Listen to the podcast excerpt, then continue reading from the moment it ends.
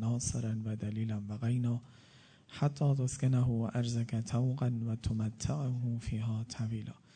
به ساعت نورانی آقا و مولامون حضرت مهدی سلام الله علیه تقدیم بکنید. صلوات بر محمد و آل محمد.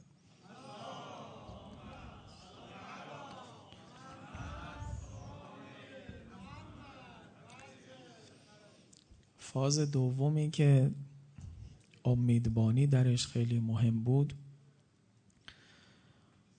مدیریت عمد بود که انسان بازه کاریهاش رو کاریش رو بتونه نگه داره و سر موعد کارش رو تمام بکنه. اگر طولانی بشه بازه زمانی یک عملی به طور طبیعی سختدلی و سردلی برای آدم درست میشه. خلاصه حرفهای گذشته این شد که بعضی از این طولانی شدن ها تقدیر پروردگاره خدا اصرار داره که اینجور بشه. امور الهی مربوط به خودش رو خیلی توش این کارها رو می‌کنه. که توش ریزش ها اتفاق بیفته که توش هرچی امتحان انجام بشه. عرض کردم مثل ماجرای نوح مثل ماجرای بداهایی که برای اهل بیت انجام شده یه قسمیش البته. یه قسمت دیگه تقدیری نیست تدبیریه. یعنی به علت بد برنامه ریزی کردن به علت بد عمل کردن طولانی میشه. اما اثرش رو می‌گذاره. همین اینجا الان یه داد و بیداد سیاسی بکنیم. ما برای انقلاب اسلامی یه آرمانهایی تعریف کردیم. بعد اون آرمانها رو ریستر هم کردیم. سند هم کردیم.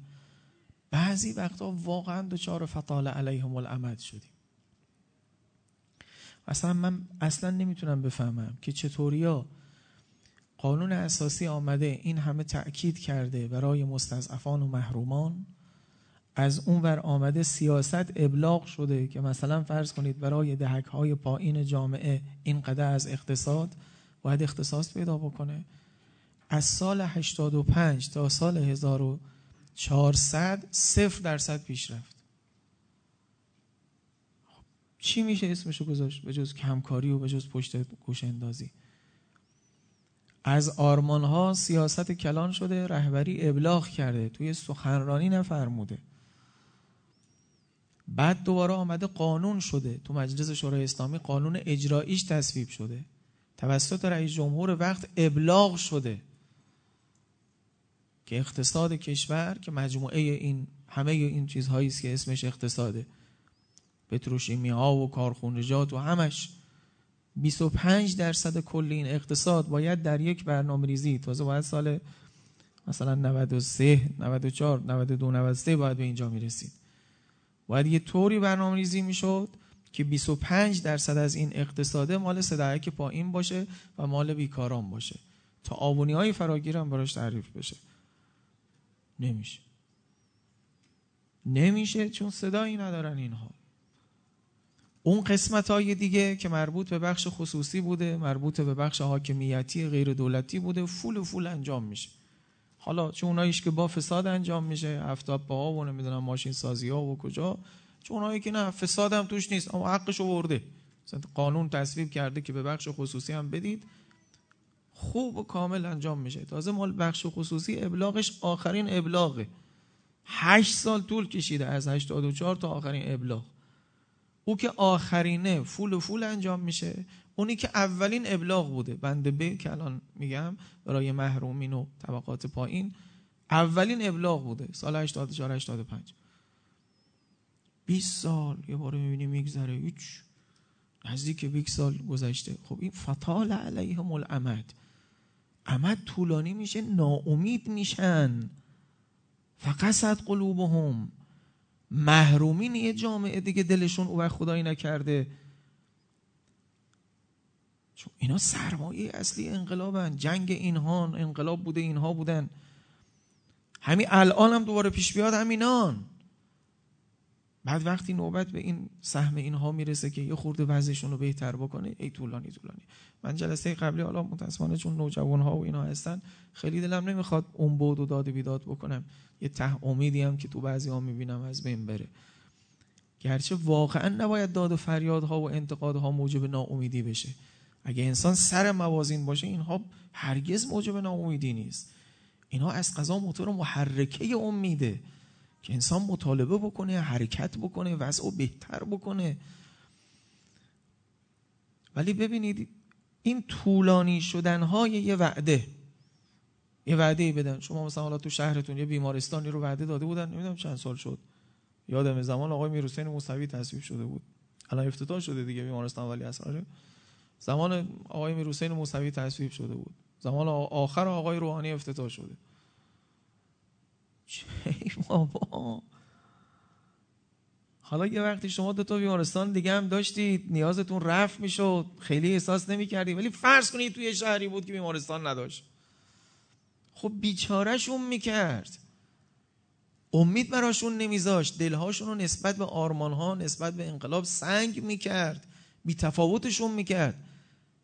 فطال علیهم الامد فقصت قلوبهم. یه معناش هم همینه که بی تفاوت بشن. فقصت قلوبهم دیگه براشون مهم نیست. دیگه ما چیکار داریم آقا؟ خودشون هر کاری کردن. این خیلی مهمه. جلسه اول که عرض کردم تو جلسات اول یه داد و بیدایی داریم امیدبانی همش وظیفه شهروندان نیست. دیشب عرض کردم زندگی تو به زندگی جمهوری اسلامی گره خورده. به زندگی نظام سیاسی که درش زندگی می‌کنی گره خورده. نه فقط تو. اونی که تو فرانسه هم هست اونی که توی آمریکا هست هم همینجوره. چون آینده تو می‌رسه توی پوشه های آینده تو تو پوشه های برنامه ریزاست او که برنامه ریزی برای درصد کنکور کرده او که برنامه ریزی برای اشتغال کرده او که برنامه ریزی برای کسرت مشاغل و کارخونه ها و چقدر صنعت پیشرفت کنه چرا چقدر کشاورزی پیشرفت کنه او که برنامه ریزی برای این آینده ها می‌کنه داره آینده تو رو هم برنامه ریزی می‌کنه. کسی نمی‌تونه خودش رو جدا کنه از جامعهش بگه من چیکار به نظم سیاسی دارم. آینده خودم. خب آینده خودم. یه شهری مثلا اگه 4000 آدم بیکار داره 4000 آدم بیکار مگه به زبون خوش همشونو بگی بری لبو بفروش فلافلی بزن. خب یه دونه آدم رو میشه آدم یه کارش کنه. دو خب 4000 تا رو که خب نمیشه. 4000 تا یا باید زمین کشاورزی در اختیارش باشه یا صنعت یه پیشرفتی بکنه یا نمی‌دونم فناوری های جدید اجازه پیدا بکنه یه کار یه کاری باید بشه دیگه. و البته خودشون هم سهم دارن. نمی‌خوام بگم خودشون هیچ سهمی ندارن. ولی یه جایی بین شما بین برنامه آینده شما با آینده ریزی های کشور تلاقیه. یعنی وقتی سند مثلا ده ساله و 20 ساله میبندن دارن سند اشتغال نسل جوان آینده رو میبندن. دارن سند اشتغال به خاطر همین مهمن. هم او باید شما رو کمک کنه هم شما باید او رو کمک کنید. اما اون نکته ای که می‌خوام تاکید بکنم اینه که دیدبانی دیدبانی کردن این وضعیت که الان وضعمون چطوری است و چقدر مثلا عقبیم چقدر جلویی یه مسئله است. امیدبانیش یه مسئله دیگه است. یه مسئول خیلی موظفه برای امیدبانی کردن. بذارید مسئله جزئی بزنم و خواهش می‌کنم همتون خودتون رو مسئول بگیرید. چون مثلا خیلی همونم مسئولیم. او که مسئولی خانواده است. ببین آینده ای بچه ها دست توه ها آینده بچه ها دست توه.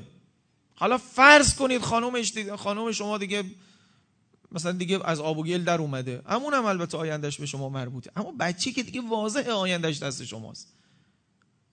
تو اگر خوب برنامه ریزی نکنی برای آینده بچه چه آینده دنیوی چه آخرتیش تو مسئولی. تو باید امیدوانی بکنی. هر کاری در فضای خانواده که امید رو تو بچت از بین ببره تو مسئولی. دعوای بین زن و شوهری. آیا که از مسائب سخت من اینه که سر منبر مسائل رو از فرد و خانواده رد کنم تا عالم سیاست ببرم.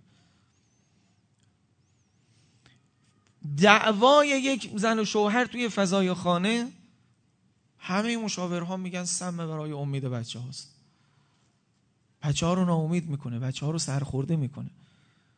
خلاقیت بچه ها رو از بین می‌بره اصلا. خب نکنی کارو. بحثتون میشه. خب یه وقتی بحث بکنید برید سوار شید یه دوری تو ماشین بزنید با هم بحثتون کنید. چرا در حضور بچه ها چرا دعواتون رو بچه ها متوجه بشن؟ چرا قهریتون رو بچه ها متوجه بشن؟ تو مسئول آینده اینی. موتور محرکش رو خاموش کنی. خب تو مسئولی. خب امیدبانی خانواده با پدر با مادره. اول. رجل سیاسی های کشورم امیدبان ما هستند دعوای چپ و راست و دعوای اصلاح طلب اصولگرا و ای بیاد سر کار اونو بیرون کنه و ای زیرا به اونو بزنه. بابا پدر جوونا رو در آورده. هی نگاه می‌کنن این می‌کشه او می‌کشه ای اونو کافر می‌کنه او یکی اینو کافر می‌کنه. ای میاد سر کار می‌کنه همون کاری که او کرد اونم که والا بود. خب امیدبانی بابا کار شما هم هست. فقط کار یه آخوند که نیست سر منبر. هی برید آقا به جوانا امید بدید. خب امید بدیم. خب تو هم حیا کن. تو یه شهری نگاه کنید کدوممون ما مسئول نیستیم الان؟ کیه که تو یکی از این لجنه های سیاسی دستی نداشته باشه؟ آتیشا رو کم کنید. این بیاد اون بکشه اینو. الان یه هفته از تو شهر شما هست. این قد بکش بکش از که آدم خسته میشه. اینو عوضش کنیم اونو بیاریم جای این این کمک بدید او یکی بره. بابا. اینا جوونا بعد نگاه می‌کنن. حالا مثلا تو اومدی وقت چی کار می‌کنی؟ یه طوری حق باطلش کردی فکر کردیم تو آمدی مهدی آل محمد آمده.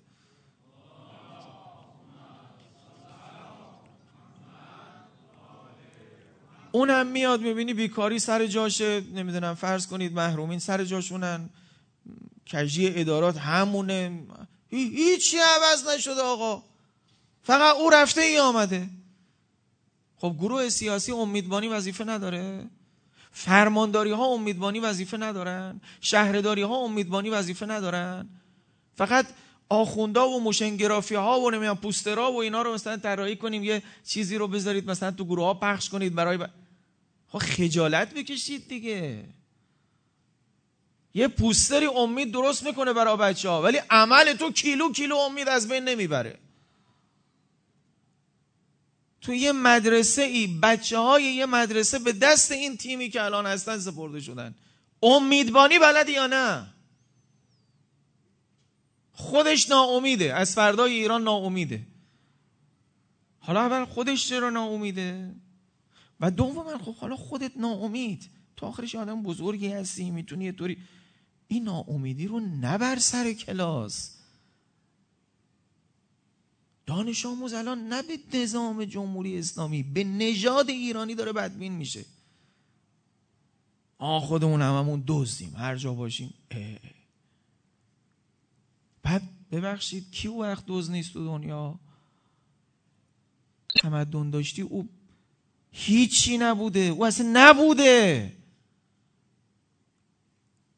اینا همه مراقبته کی سر تا سر مسئولیت احساس می‌کنه از تو خانواده تا اونی که کلاس مدرسه است نمی‌خوام بگم برید وعدی بی خود بدیم حرفای مثلا بی خود همینطوری خام فروشی بکنیم حرف خام بزنیم نه امیدبانی بکنیم امیدبانی بکنیم وضع و ایرادهایی که هست اگر بخواد درست بشه دوباره با همین نسل درست میشه.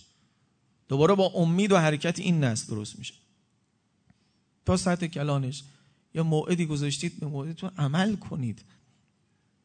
حالا دیگه مثال خیلی زیاده این شفافیت که دیگه شوخی شده دیگه.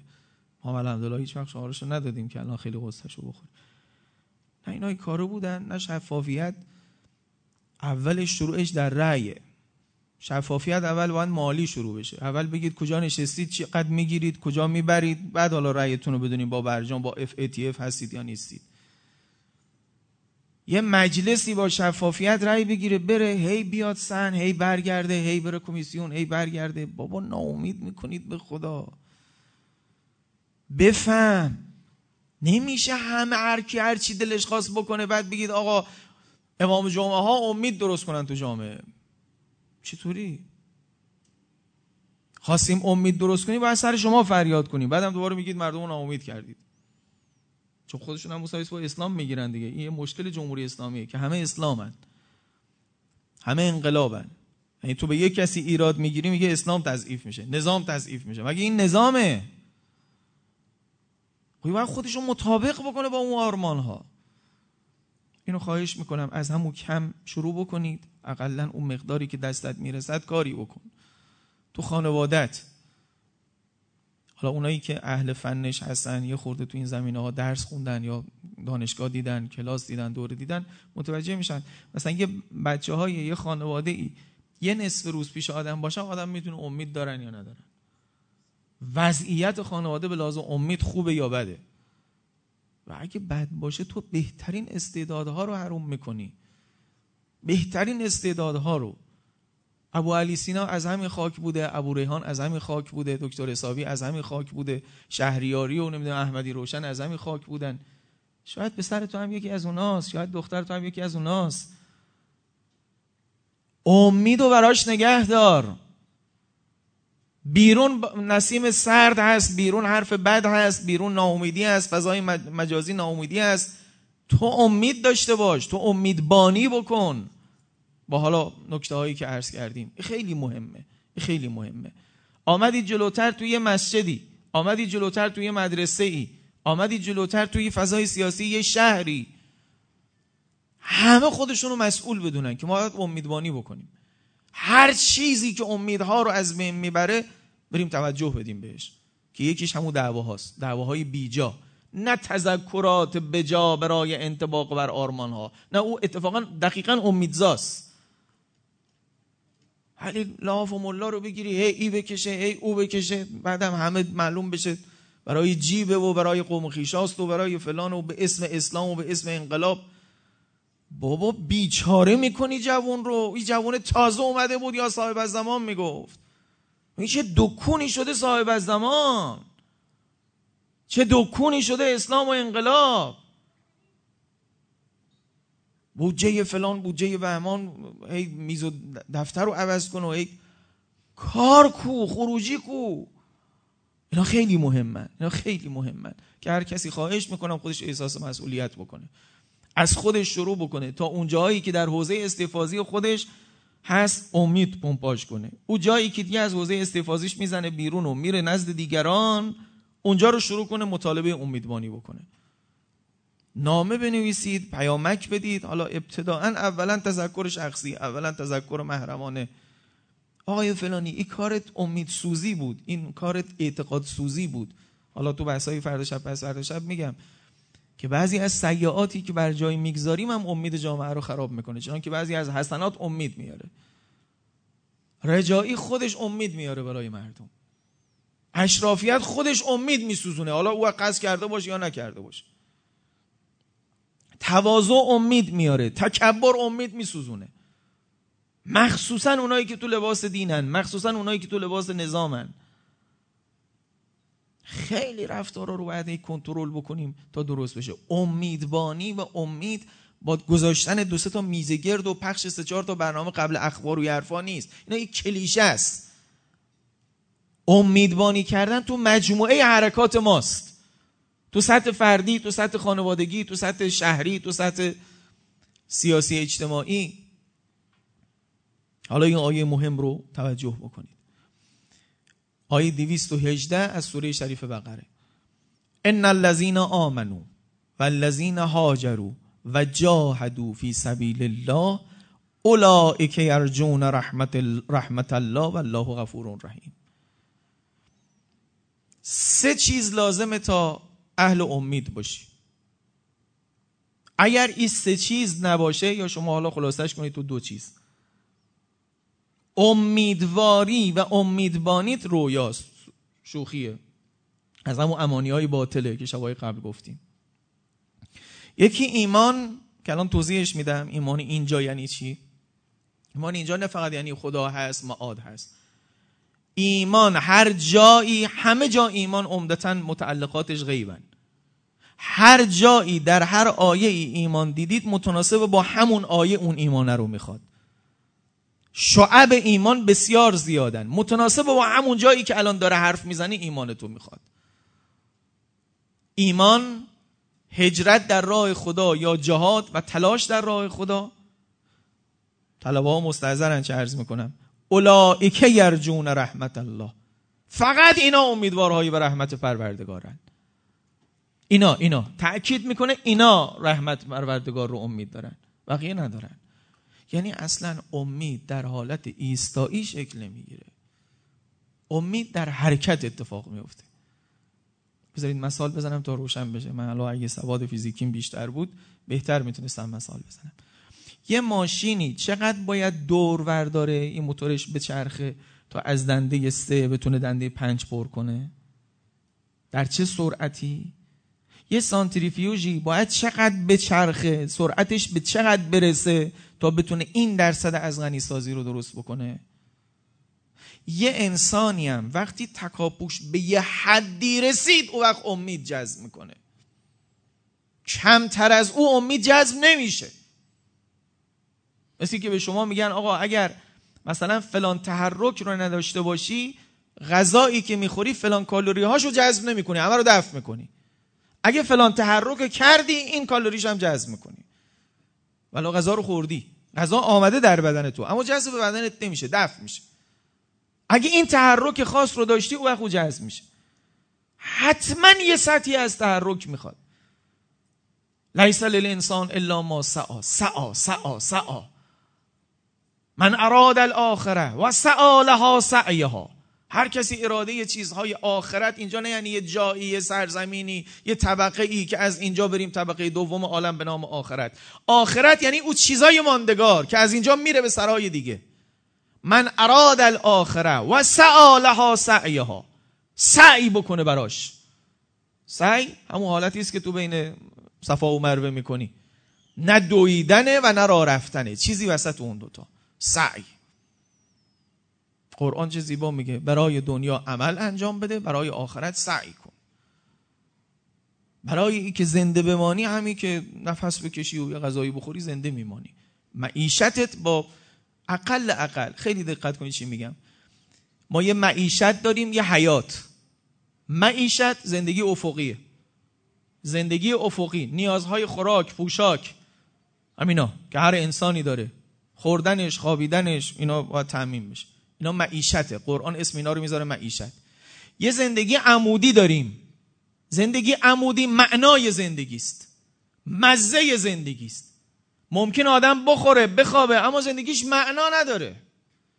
از زندگیش لذت نمی‌بره. پی استعدادهای فطریش نمیفته. این زندگی عمودی نداره. زندگی عمودی رو قرآن اسمش, اسمش می‌ذاره حیات. انسان یه استعدادی تو خودش دیده. مثلا استعداد شعر داره استعداد نقاشی داره. یه طوری هشتش جلو نوشه که نمی‌تونه به استعداد برسه. این مزه نمی‌بره از زندگیش. معنا لازم داره زندگی. فضیلت هایی زندگی داره که آدم باید مثلا آدم باید بتونه رایگان بخشی بکنه. یه سری کارهایی رو همینجوری انجام بده نه بدون پول. من ربات نیستم که همیشه یه چیزی یه فیشی به من وصل بشه تا انجام بدم. یه جایی برای خدا حالا اونایی که اعتقاد به خدا ندارن برای مردم هم نوع. اینا مزه های زندگیه. اگه همش از زندگی جمع شد آدم میمیره. یعنی یه مرده متحرکه یه زندگی افقی فقط داره. دقت. در زندگی افقی تو زندگی افقی تو اون بحثی که هستیم آدم عمل انجام بده کافیه. یعنی اگر هنرش رو داشته باشه قناعت بیشه کنه بسندگی پیشه بکنه خودشو خیلی اذیت نمی‌کنه. با یه عمل معمولی می‌تونه زندگیشو سر پا کنه. به شرطی که قناعت داشته باشه. اما تو زندگی عمودی چی؟ سعی باید بکنه. امید تو کدوم یکیه؟ او یکیه. امید تو زندگی عمودیه. که البته چتر میندازه سر معیشت. اینا با هم در ارتباطن مثل روح و بدنن. بدن این معیشت است روح اون حیات است. یعنی اگر یه طوری شد رحمت و رزوان و خدا بر شهید بهشتی. توی همین اصل سه قانون اساسی یا اصل 43 قانون اساسی مذاکرات رو نگاه بکنید میفرمود جمهوری اسلامی باید طوری برنامه ریزی بکنه که هر شهروند جمهوری اسلامی با یک شیفت کار کردن بتونه معیشتش رو به این بیانی که الان گفتم تأمین کنه و بقیه وقت خودش رو صرف زندگی عمودیش به تعبیر من بکنه. بتونه کتاب بخونه. یه شوخی با حضرت آقا می‌کردیم می‌گفتیم که آقا میگه که تو خونه ما همه با کتاب میخوابن وقتی می‌خونن. خوش به حالت. ما وقت نمی‌کنیم کتاب بخونیم. چون ما تا بیایم خسته ایم. بابا او الان تازه اسنپی بوده تا ساعت دوازده یازده شب تازه رسیده که کتاب بخونه. اگه صوتی بوده تو چی گوش داده؟ اگه کتاب خوندن خوبه اگه قرآن خوندن خوبه اگه مناجات خوندن خوبه فقط برای آخونده خوب نیست برای همه مردم خوبه. کی می‌تونه مناجات کنه؟ کسی که معیشتش البته طمعش هم کنترل کنه ها ولی من الان با کسایی حرف نمی‌زنن که تا اینجا پرن و هی طمعشون رو بترسونم. خیلی هاشون هشتشون گیرو نویشونه. خیلی هاشون اون کفاف ماهشون رو ندارن. اینا مهمه. امید در زندگی عمودی چتر میندازه سر معیشت او وقت به تو میگه تو این قسمت در حد عمل در حد یک کفاف با خانومش با بچه هاش یه طوری قرار می‌ذاره که یه طوری دنبال اینها ندویم از اون زندگی از اون معنا فارغ بشیم. یه آدمی سی سال ندوه بهش بگن دکتر. هیچ لذتی از دنیاش نبرده. حالا لذت هر چی پیش خودشه. معنایی از زندگیش نفهمیده از استعدادهای خودش رو شکوفا نکرده. کلی هم خدا بهش استعداد داده بود. نه شعری گفت نه نقاشی کرد نه عاشق شد هیچ! بعد دکترا گذاشته تو جیبش دنبال شغل میگردی و شغل گیرش نمیاد. شغلی که اندازه دکترای باشه نیست. اینا بد طوری تو امید آدم می‌زنه. دقیقا امید سوزی ها اینجا هست پس اینا رو خیلی باید مراقبت کنیم. برگردیم سر حرفمون. توی قسمت معیشت به عمل کار برایت یه تلاشی باید بکنیم اما تو قسمت حیات سعی باید بکنیم. سعی باید بکنیم و هر دوتاش امید می‌خواد. هر دوتاش امید می‌خواد. اینه که این آیه 218 یکی ایمان رو که ایمان متناسب با اینجا چیه؟ خدا هست؟ نه. ببینید میگه یرجون رحمت الله. امید به رحمت خدا داشته باشه. پس ایمانش هم یه ایمانی تو این مایه هاست. ایمان به این که مدار عالم بر مدار لطف است. بر مدار رحمت است. بر رحم و مهربانی استواره. نه بر قهر و غلبه و گرفتن و بردن و زدن. خدا اصرار نداره گیر به کسی بده. خدا بیشتر سبب سازه کمتر سبب سوزه. بعضی وقتا این سببی رو میسوزونه تا یه توجهی تو زندگی معنویت پیدا بکنی. این ایمانه رو لازم داری. این ایمانه رو خواهش می‌کنم تو خودتون درست بکنید. ببینید آقا من تو ایران زندگی می‌کنم من توی بهبهان زندگی می‌کنم من توی خانواده خشن زندگی می‌کنم من یه بابایی دارم که اینجور اونجور. هر چقدر دلت می‌خواد هنو جزئی ترش کن. سرجم کل اینا توی یه کارتون بزرگی است. که خالقش خداست. یعنی تو نمی‌تونی بگی بابای من می‌تونه کار از دست خدا در بیاره. نمی‌تونی بگی کشور من شهر من شهردار من می‌تونه کار از دست خدا در بیاره. خدا نیاره. ولی اگرم ظلم بکنه دست آخر تو نظام عالمی است که خدا درستش کرده. و اگر تو امید به رحمت پروردگارت داری یعنی این شعبه ایمان رو داری که اگر من در مسیر رحمت حرکت بکنم خدا منو یاری می‌کنه. من اگر در مسیر عدالت حرکت بکنم خدا منو یاری می‌کنه. چون این مدار عالمه. عالم به سمت صلح میره نه به سمت جنگ. عالم به سمت عدالت میره نه به سمت ظلم. عالم به سمت نور میره نه به سمت ظلمت. عالم به سمت خیرها و خوبیها میره. نه پلشتی ها و گندکاری ها پس من هر وقت تو این مسیر خودم رو قرار دادم یه قدم از هم نسلی های خودم از اون بشری که کنارم زندگی می‌کنه جلوتره. به برنامه خدا نزدیکترم. ایمان یعنی این. ایمان یعنی یه طوری رحمت پروردگار رو تو زندگی ببینی که بتونی روش حساب کنی. الان قرآنش رو گفتم. حالا از روانشناسا هم بگم. بعضی کتاب نوشتن یا مقاله نوشتن امیدواری بدون خوشبینی. ما نمی‌خوایم مثبت اندیشتون کنیم هی خوشبینتون کنیم تا امیدوار بشید. نه واقع بین و واقع بین باشید. ولی بازم امیدوار باشید. واقع بین ها هم می‌توانن امیدوار باشن. چطوری ها؟ خیلی واقع بینن اینا یه خورده اضافه از حد واقع بینن بعضی اگه کتابشو بخونید احساس می‌کنید اصلا بدبین هم هست نه تنها واقع بینه مثبت اندیش نیست که بدبین هم هست. ببینید مثالشو میگه یه ترازوی دو کفه در نظر بگیرید. از این ترازوهای دیجیتال نه. از این ترازوهای دو کفه که یکیش میاد پایین و یکی میره بالا. تو یکی آرام آرام دانه های شن بریزید دانه های سنگریزه بریزید. تو یک کسی پر تو یکیش پر بگذارید یه پر مرغ. یه سنگریزه که میندازی می‌بینی باید سه تا پر مرغ بذاری اینجا. چهار تا پنج تا باید بگذارید. پر مر خیلی لطیفه خیلی سبکه. سنگریزا کوچولو هن ولی خیلی سریع. میگم بدبینی با بدبینانه نگاه می‌کنه. میگه افکار منفی ما مثل سنگریزه ها افکار مثبتمون مثل پرن.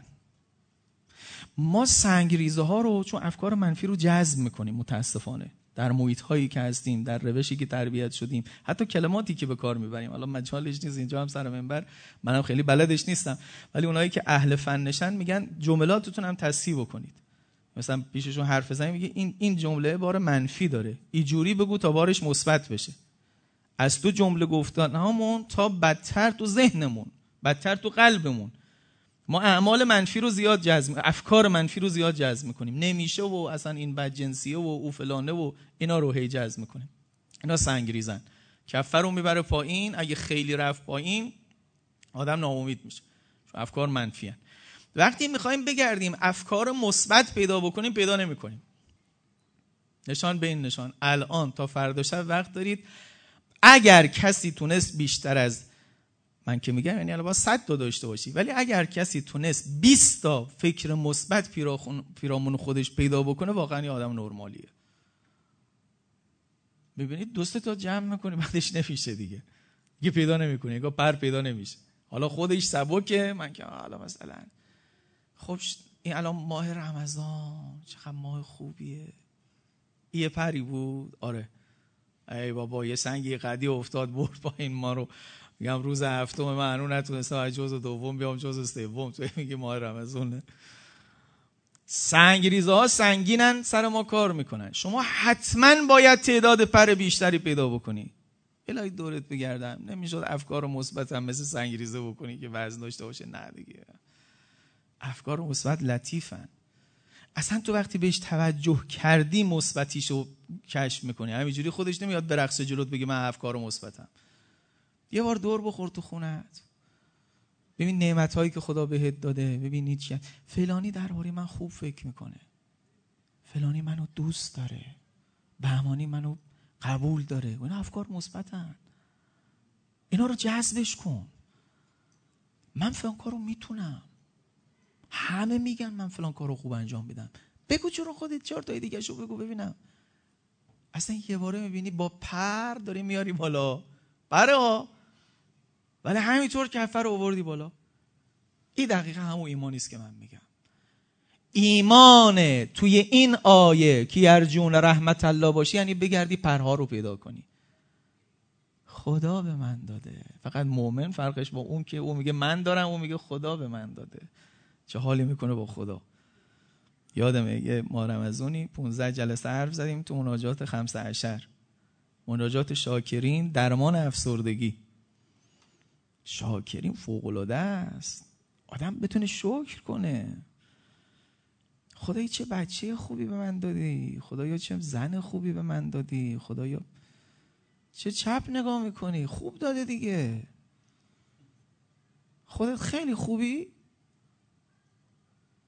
یه آدم گودزیلا صفت زود عصبیه زود خب چه او خیلی خوبه برا تو. مثبت ها رو جذب کن. پس یه چیز شده. اندازه یه بالش برجم کن دیگه جان خودت تو فردا شب. بتونیم سرش یه چرتی بزنیم. این پرا خیلی مهمه. سنگیریزه ها رو میرن.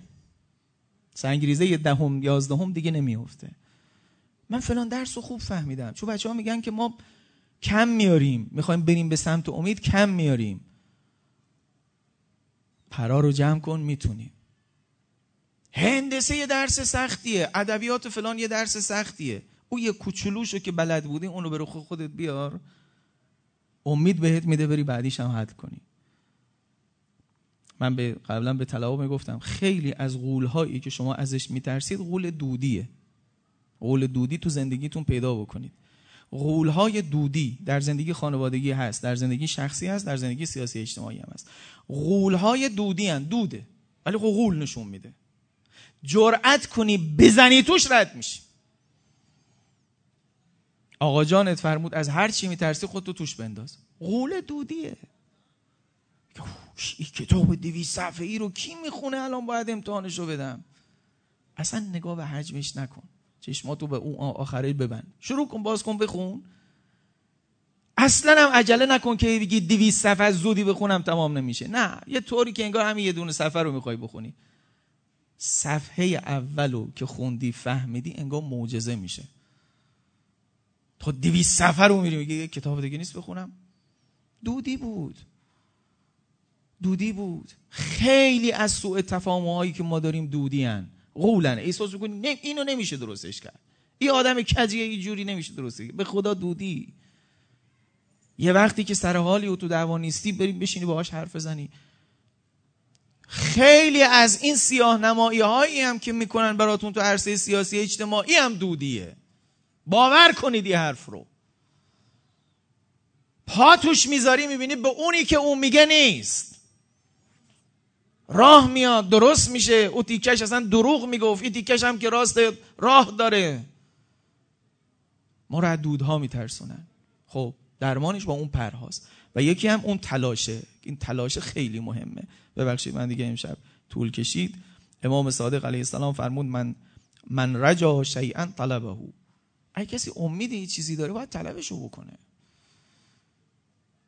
اگه فقط اینها رحمت پروردگانشون رو امیدوارن که به جزو ما منبعی برای رحمت سراغ نداریم. منبعی برای امید سراغ نداریم. امید یعنی کجا؟ از کجا بیاد امید؟ دست آخر به خدا می‌رسه تو عالم.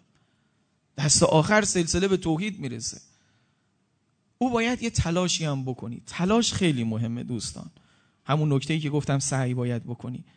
حتما میزان چرخش سانتریفیوژت باید به یه سطحی از چرخش برسه که بتونه رحمت جذب کنه. کمترش نمی‌تونی امید نداری. اینه که جسارت محضر قرآن. من میگم امیدبانی یه دسته ورزش هم داره. امیدبانی با خواب زیاد نمیشه. اصلا تو هی که بیشتر خوابیدی هی بیشتر ناامید میشی. امیدبانی با خلوت و تنهایی نمیشه. هر چقدر روابطت سرتر باشه ناامیدتری. امیدبانی با نامهربانی نمیشه. من الان خلاصه یک کتاب رو دارم تو سه چهار جمله میگم. آدم هایی که مهربانی بیشتری می‌کنن امیدوارترن. اگه توتون روانشناس مشاور هست به من بگه اگه غلط میگم. مهربانی بکنه. اصلا ربطی هم به او حاجتی که داره نداره. مهربانی بکن. بچه دیدی سلام کن رفتی اونور. مهربانی کن مهربانی کن. هدیه بده یک پیام خوبی بده. لبخند بزن. مهربانی کردن به طور مرموزی امید رو تو انسان امیدوانی می‌کنه. شفقت دلسوزی دلسوزی کردن ها شفقت مهربانی. حالا دلسوزی هم اضافه کنید به مهربانی. و روابط گرم. حالا نمی‌خوام منظورم روابط گرم رفیق بازی نیست که حتما تا سهر بشین آدم بگه و بخنده روابط گرمی داره. یعنی مثلا می‌بینه آدم ها رو گرم برخورد بکنه. امید به شما میده. حالا می‌تونی حتی با آدما دستم ندی که حتما بری ببوسیشون اما تو جمع مؤمنان حاضر بشی. شما مثلا یه بار که پیاده روی اربعین میری امیدت نسبت به آینده اسلام خود به خود می‌بینی زیاد شده. اصلا کسی هم درباره امید حرف نزده. چرا؟ ندارم ولی از هندوستان از کانادا همه اومدن. یه شب چهارشنبه بری جمع کرام ببین جمع کرام پره. خب بابا مسجد محلتون یه پیرمرد یه افتاده بود یه پیرمرد اون افتاده بود. دو سه تاشون هم سر نشسته بودن. خود خب تو البته میگی امام زمان چی که وضعی که ما می‌بینیم که؟ ولی وقتی آمدی دیدی بابا مسجد پره همه قرآن سر گرفتن یا صاحب زوال میگن. چرا گفتن آقا نماز جمعه برید؟ اگه نرید منافق میشید سه هفته نرید. بابا برید مؤمنین رو ببینید جان خودتون. مؤمنین همدیگر رو نبینن امیدشون از دست میره. من شنیدم بعضی بچه حزب الله ها کوتاهی می‌کنن یه هفته رفتن نماز جمعه. بعضی مؤمنین هم کم میان خیلی بده. حالا من قم نماز جمعه نمیرم زیاد ولی اینجا خوب نیست نرید. شما اونجا هر جا بری خب آره دیگه. ولی اینجا آخه یه جا همتون تو یه شهر جمع میشید. این مسجد کوچولو کوچولو کوچولو کوچولو. بابا یه جایی باید مؤمنین هم دیگر رو ببینن. تو اصلا حس خودت رو بعد از دسته آشورا ببین. حس خودت رو بعد از دسته فاطمیه ببین. نه از حیث عظمت حضرت زهرا و مصائبش از حیث امیدی که تو سینت هست. پس این تمرین ها رو هم اولا سعی. به نسبت جلسه قبل گفتم هدف و کوچیکش کن از او هدف بالا کوچیک کن بیار پایین. برای همون هدف تلاش کن تلاش امید جذب می‌کنه.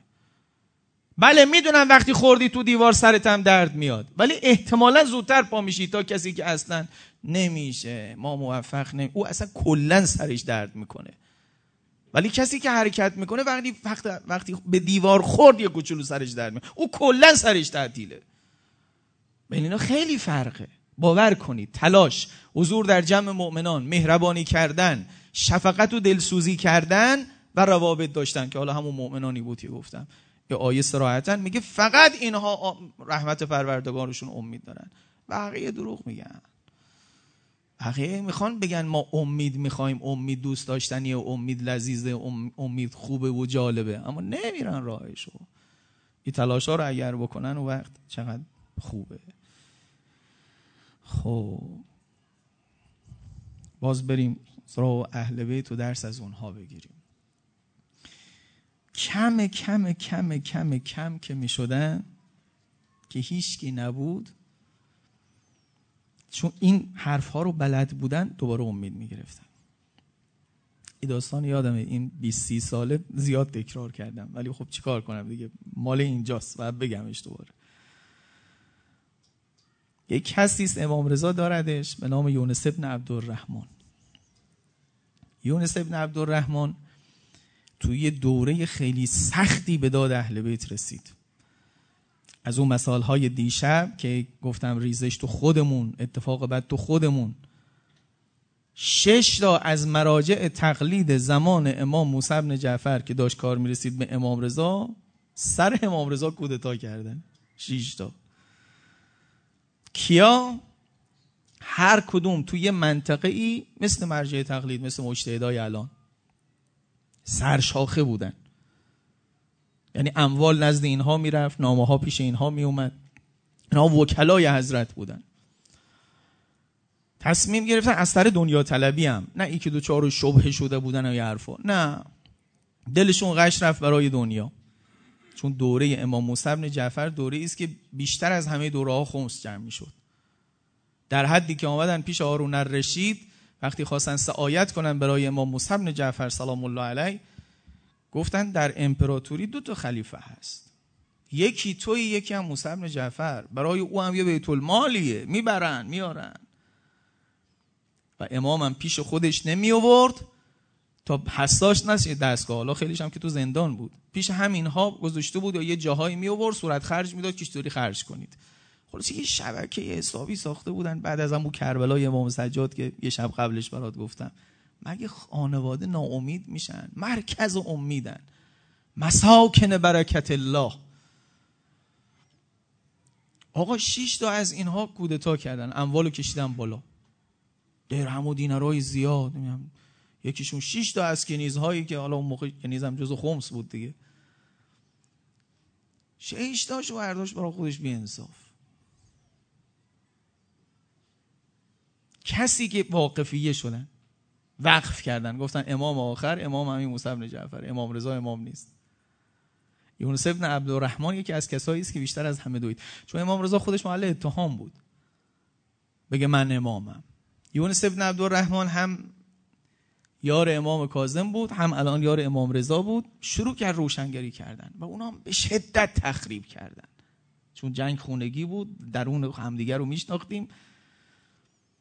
لابی ها و اینها همه علیه شدن. آقا طوری علیه یونس ابن عبدالرحمن جفسازی شد که اونهایی که امام رضا رو هم به امامت قبول کرده بودن یونس ابن عبدالرحمن رو قبول نداشتن. حالا مثلا ما در باز کردیم دیگه مثلا از واقفیه رد کردیم شما رسوندی به رضا اینقدر تهمت زیاد شده بود. قرار شده خودتو بزنی جای او آدم تو باشی خودکشی می‌کنی تو باشی سرد میشی تو باشی فرار می‌کنی تو باشی میگی آقا عجب آدم های فلانی آقا ولش کن ما هم بریم دنبال دنیامون. یه روز آمد پیش امام رضا علیه السلام سلام علیکم. سلام و یه روبوسی کردن. یه بار در رو زدن سه چهار تا از این آیت الله های اون زمان اومدن داخل. البته امام رضا رو قبول داشت. یونس گفت ببخشید رفت پشت پرده. آقا آیت الله اومدن نشستن شروع کردن. علیه یونس ابن عبدالرحمن بدگویی کردن. حسشو بگیر. یونس ابن عبدالرحمن هم پشت پرده است. پشت پرده میگه الان امام رضا براشون میگه. غلط می‌کنید علیه یونس ابن عبدالرحمن حرف می‌زنید. بابا یونس ابن عبدالرحمن راه رو برای شما باز کرده. یکی از کسایی که بیشترین تلاش کرده. دید آقا هم هی دستشو به ریشش می‌کشه و حالا بگو دیگه آقا. نمی‌گفت. یه جمله نگفت یونس ابن عبدالرحمن درسته و برحقه. ما رو. آقا هم یه جمله تعریف اون نمی‌کنه. لهمون کردن و چی آقا هم نشسته گوش میده. حالا یه جمله یه چیز خیلی کلی. اونا خداحافظی کردن رفتن. یونس ابن عبدالرحمن بنده خدا گریش گرفته بود. هیچکی منو دوست نداره. خدا هم منو دوست نداره. امام رضا هم منو دوست نداره. آقا یه جمله گفت که انشالله به همه شما هم واقعه به شما بگه این رو. خیلی مزه داره. خستگی عمر رو از تنت بیرون می‌کنه. گفت یونس خوشحالت نمی‌کنه بین همه هیچکی برا من مثل تو نیست. اشکاشو پاش گفت اشکال نداره دیگه. بذار بگم. الان حاضر پولم بده فوش بش بدن پس فوش هر کسی رو دل سرد نمی‌کنه. فوش هر کسی رو ساکت نمی‌کنه. فوش هر کسی رو ساکن نمی‌کنه. خوش آدم های کوچولویی که به رحمت الله وصل نباشن می‌زنه زمین.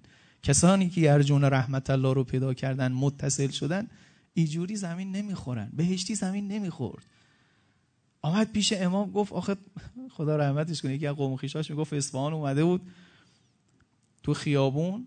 ایوری ها حزب ها اووری ها صدری ها اینها می‌گفتن درود بر بهشتی اونها می‌گفتن مرگ بر بهشتی برای اینا دست کن می‌داد برای اونها هم دست کن می‌داد. هیچ. یه وقتی که خیلی سینش تنگ شد که نمی‌شد دیگه کاراش رو انجام بده. یعنی کارهای انقلاب جلو نمی‌رفت. پیش امام گفت آقا مثلا یه جوری و اگه از من برم دیگه و کنار بکشم اینو. همون موقع داشتن شعار می‌دادن. روح منی خمینی. گفت اگه همه اینا الان برگردن بگم مرگ بر خمینی من هیچ طوریم نمیشه بفرمایید آقا بفرمایید سخنرانیتون. ما هم هیچ طوریمون نمیشه وصل بشید به این مراکز بزرگ. به روحای بزرگ وصل بشید. بزرگترین روحای عالم پسران فاطمه مرکز رحمتن. دلت شکست پاشو با حضرت گفتگو کن. یک کسی بهت بدی کرده ولی سعی کن رشد کنی. مالک شو. طول کشید ببخشید. سبزی خورده انداخت تو صورت مالک. مالک رفت. راهش یه سمت دیگه بود رفت به سمت مسجد.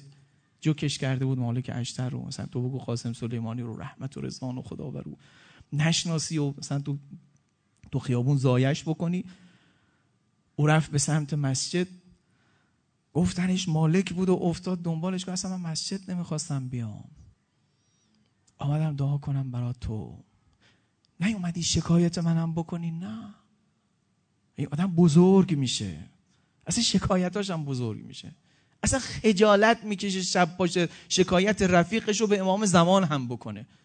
زبان باز کردی هر جا نشستی و پاشودی شکایت کردی. چرا؟ یه روحانی دیگه یه نمی‌دونم جمع دیگه یه هیئت دیگه یه کس دیگه هر جا نشستی پاشودی شکایت کردی. امام علی میگه من یه برادر دینی داشتم که پیغمبرم نبود. چند تا خصوصیت داشت. حکمت های نهج البلاغه. اگه همشو نمی‌تونید بیارید بعضیاشو بیارید. لا یشکو وجعا الا عند برعه. درد بدنیش هم نمی‌گفت. وقتی خوب شده بود خاطرش رو می‌گفت. اینا کیان؟ الان سرش درد می‌کنه نمیگه سرم درد می‌کنه. بعد که خوب شد فردا میگه ببخشید اگه دیشب خوب نتونستم مثلا باتون سرم یه خورده درد می‌کرد. خاطرش رو میگه. شکایتش حتی پیش امام زمان هم نمی‌بره. این آدم روح بزرگ. و نگاه کنید دارن پر جمع می‌کنن اینا. ولی قبول کنید اینا پر مرغه که جمع می‌کنن. از این پرای کوچولوی ما نیست. پر مرغه یه دونش رو می‌ذاری ترازو رو می‌بره پایین. این پرا رو جمع بکنی. خوش کسی که امام رضا داره. خوش کسی که ائمه اطهار داره. حالا من کجا برم که خوب باشه دلم می‌خواد عزیز دلمون هر جا دلش کشید ما رو ببره. فقط سلام میدم به حضرتش. اصلا ما پیش آقا جانمون سید و شهدا که میریم باید هرچی درد و بلا و مصائب و بد بیاری داریم یادمون بره. اگه آدم با غیرتی باشیم. این که من به بعضی دوستان میگم اگه حاجت دارید برید از امامزاده ها بگیرید. اصلا ابا عبدالله حسین علیه السلام مال حاجت گرفتن نیست. کلا دکون نیست که هی به تو جنس بده. ولو نرفته میده. تو آخه مثلا وقتی خواستی بری می‌خوای بگی چی؟ مثلا میگی مالم کمه.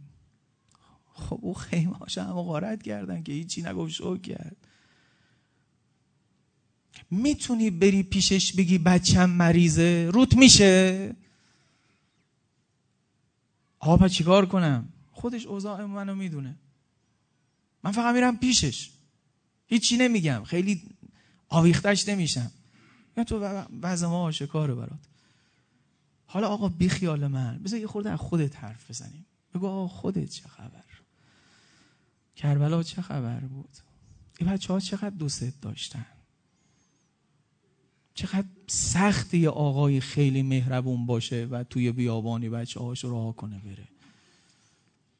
کاش به یکیشون سیلی زده بود. کاش با یکی دو تاشون قهر بود. همشون رو دوست داره همشون رو تو بغل گرفته همشون میمیرن براش. خیلی عزیزه. وقتی بخواه خداحافظی کنه بره به این بچه ها خیلی سخت میگذره. الهی دورش بگردم کار یه طوری برش سخت شد. وقتی بار آخر اومد برگشت از رو اسب آوردنش پایین. تیر و ترکش هم خورده بود از این زره هم خون می اومد. بچه هم خوب از خون می ترسن معمولا. هم دوست داره بابا رو بغل کنه هم می‌بینه بابا خونیه بدنش. گریه می‌کنن. ترس تو صورت بچه هاست با ناراحتی. یه چیز عجیبیه. اینجا از زینب و کبرا کمک گرفت. خواهر کمکم کن. یکی یکی اینها رو هی بوسید و زینب و کبرا برد تو خیمه می برد دوباره او یکی برمیگشت تا تنها شد و زینب شد. حالا سختتر از همه خداحافظی کردن از زینب و کبراست. دیگه فکر کرد کار رو تمام کرده سوار از شد بره. دید محلا محلا آقا جون همه رو بوسیدی همه تو رو بوسیدن. اجازه بده منم یه بوسه از زیر گلوت بگیرم. چه قشنگ می‌خونن مده ها برامون تصویر می‌سازن و تو خاطرات اون ثبت می‌کنن. خیلی رابطه عاشقانه است خیلی رابطه عاشقانه است. آمد پایین. همینجوری خب یک کسی آقای عالم امامه به سر سر تا سر حیبتی که آدم همینجوری نمیری زیر گلوش رو ببوسه که. الهی دورت بگردم. این محاسن تو بالا می‌گیری. دستاشو قبضه کرد محاسنشو اوورد بالا. زینب کبرا رفت زیر محاسن آقا. یک بوسه گر می‌گیره انگار برگشت و کودکی و خودش تو خونه فاطمه و همه خاطرات و دور زد و دوباره برگشت. ممنونتم مامان چه مأموریتی به هم دادی. تا حالا زیر گلوی حسین رو نبوسیده بودم. چه شیرین گلوی حسین. چه مزه ای میده گلوی حسین. حالا اگر یه آدم بالای بلندی قتلگاه ببینه هی داره با دوازده ضربه!